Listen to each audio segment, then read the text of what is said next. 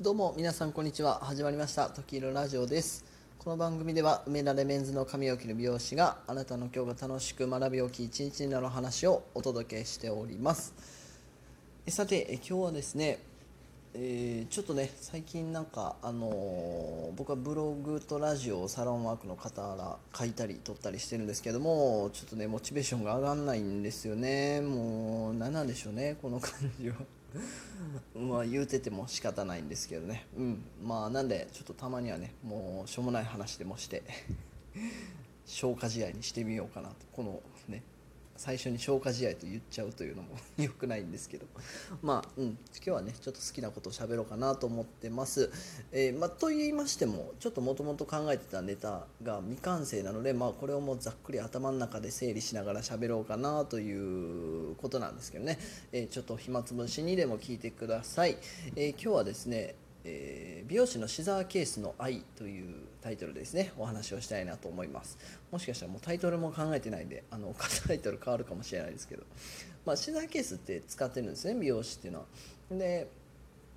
あのまあ、その名の通りハサミを入れるケースなんですけどもこれ結構ねなんでなんでしょうね。あの革製品が多いんですよね。僕が見てきた先輩方もあのずっと革製のレザー製のものを使っている方がほとんどだったので、まあ、そういう歴史があるんかなと思います、まあ、これに関してはちょっと調べてもないんで分かんないんですけど、まあ、なんか美容師はねあのハサミ入れを革製品のものを使う、えー文化があるような気がしております。で、えー僕はですねちょうどちょうどっていうか約67年前ぐらいにあの今のね使ってるシザーケースを買ったんですよね。でこれがあのカオティックオリジンラブダブというですね。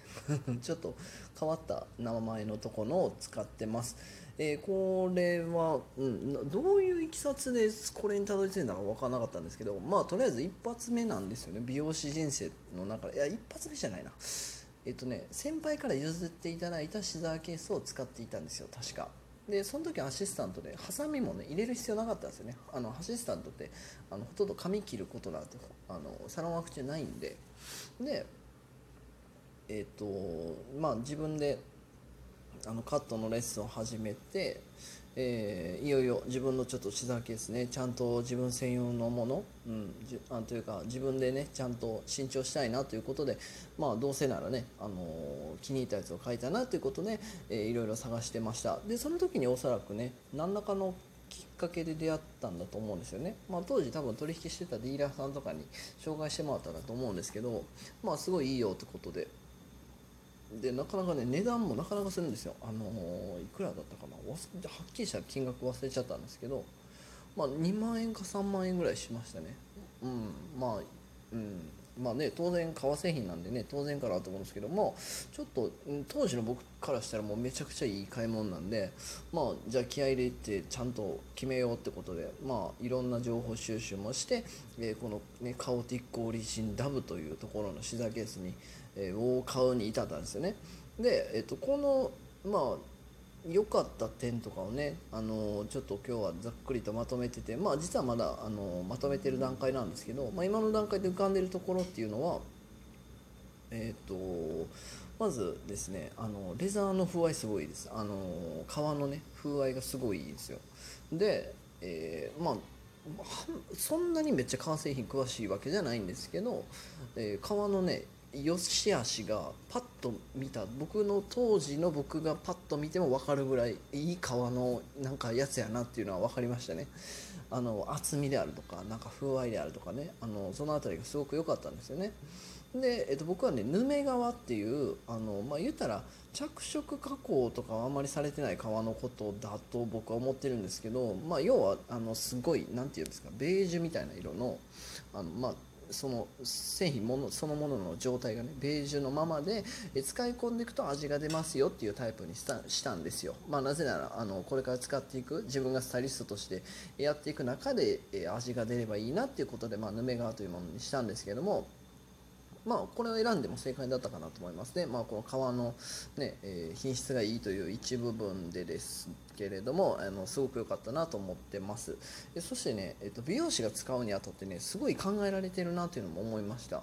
あのーまあ、正直言ってそのそれより以前っていうのは1パターンか2パターンぐらい使ったような気がするんですけど、まあ、そんなたくさん使ったわけじゃないんでねえどれほどか分かんないですけど、まあ、非常にあの使いやすいなと思いましたね。あのハサミ出し入れするところもきちんと設計されてるのはまあ当然のことなんですけれども、えー、ダッカールというこう髪の毛を留めるクリップみたいなやつね。あれを、えー、とつけるとこもちゃんと用意されてて。で美容師ってねあのカラーとかするときは手袋つけるんですけど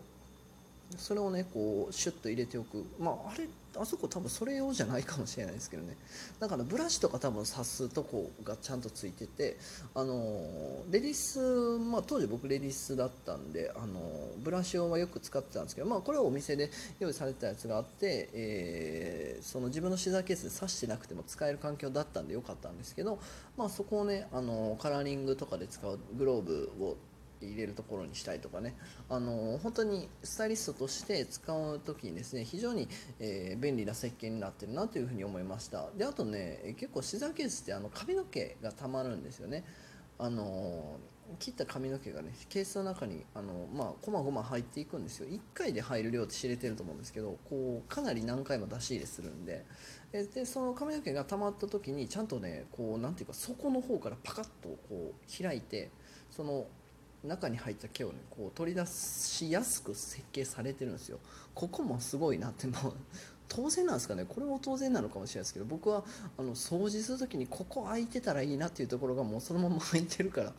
これ予想してたんって、まあ、予想してたんでしょうね。あの予想されて作られてると思うのであのすごくね本当にその日々使うところからえメンテナンスするところまでがすごく、え、よく考えられて設計されているなというふうに思いました。うん。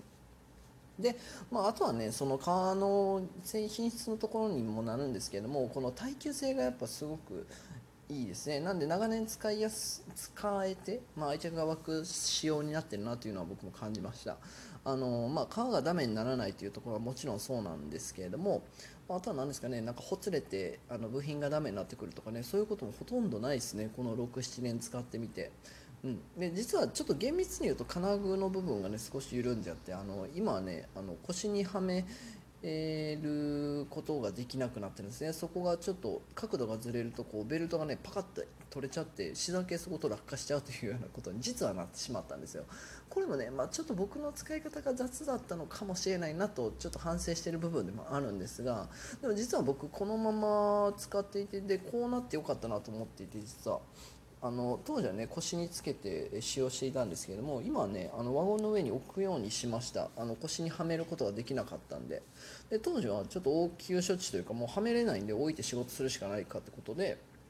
まあ、置くようになったんですけど、まあね、このシーザーケースで結構重みがあるんであの腰にはめてるとね結構疲れるんですよね。でまあ、当時は腰にはめるという選択肢しか持ってなかったんであのそれで問題なかったんですけどいざねあのシザーケースを置いて自分の体につけずに仕事するとすごい、えー、楽になりましたね。うん、なので結果的にこれで良かったかなと思ってます。で置いて使う分にもまたねあの結構便利がいいので、まあ、本当に今はもう置いて使用するようにあえて置いて使用するようにしてますね、うん、なのでこのベルト修理せずに使ってる状態ではあります。でもこれも多分この12年ぐらいの間だったんでそれまではね全く金具の部分も問題なく使えてたんでまあ45年ね使えれば全然いい方かなと思ってますね。で僕も今はこの状態で特にあの不便がないのでまああとね何年かは使いたいなと思ってますね。うん。なんであのこれほどねまあ革の製品自体は本当に全くダメになってないんであのこれぐらいね耐久性があってちゃんと使い続けられるものという点ではですねシザーケースとしては非常に優秀かなというふうに、え感じました。はい。では、えー、本日も最後まで聞いていただいてありがとうございます。えっ、ー、とちょっと考えながら喋ってたんでまとめれてないんですけどまあうん。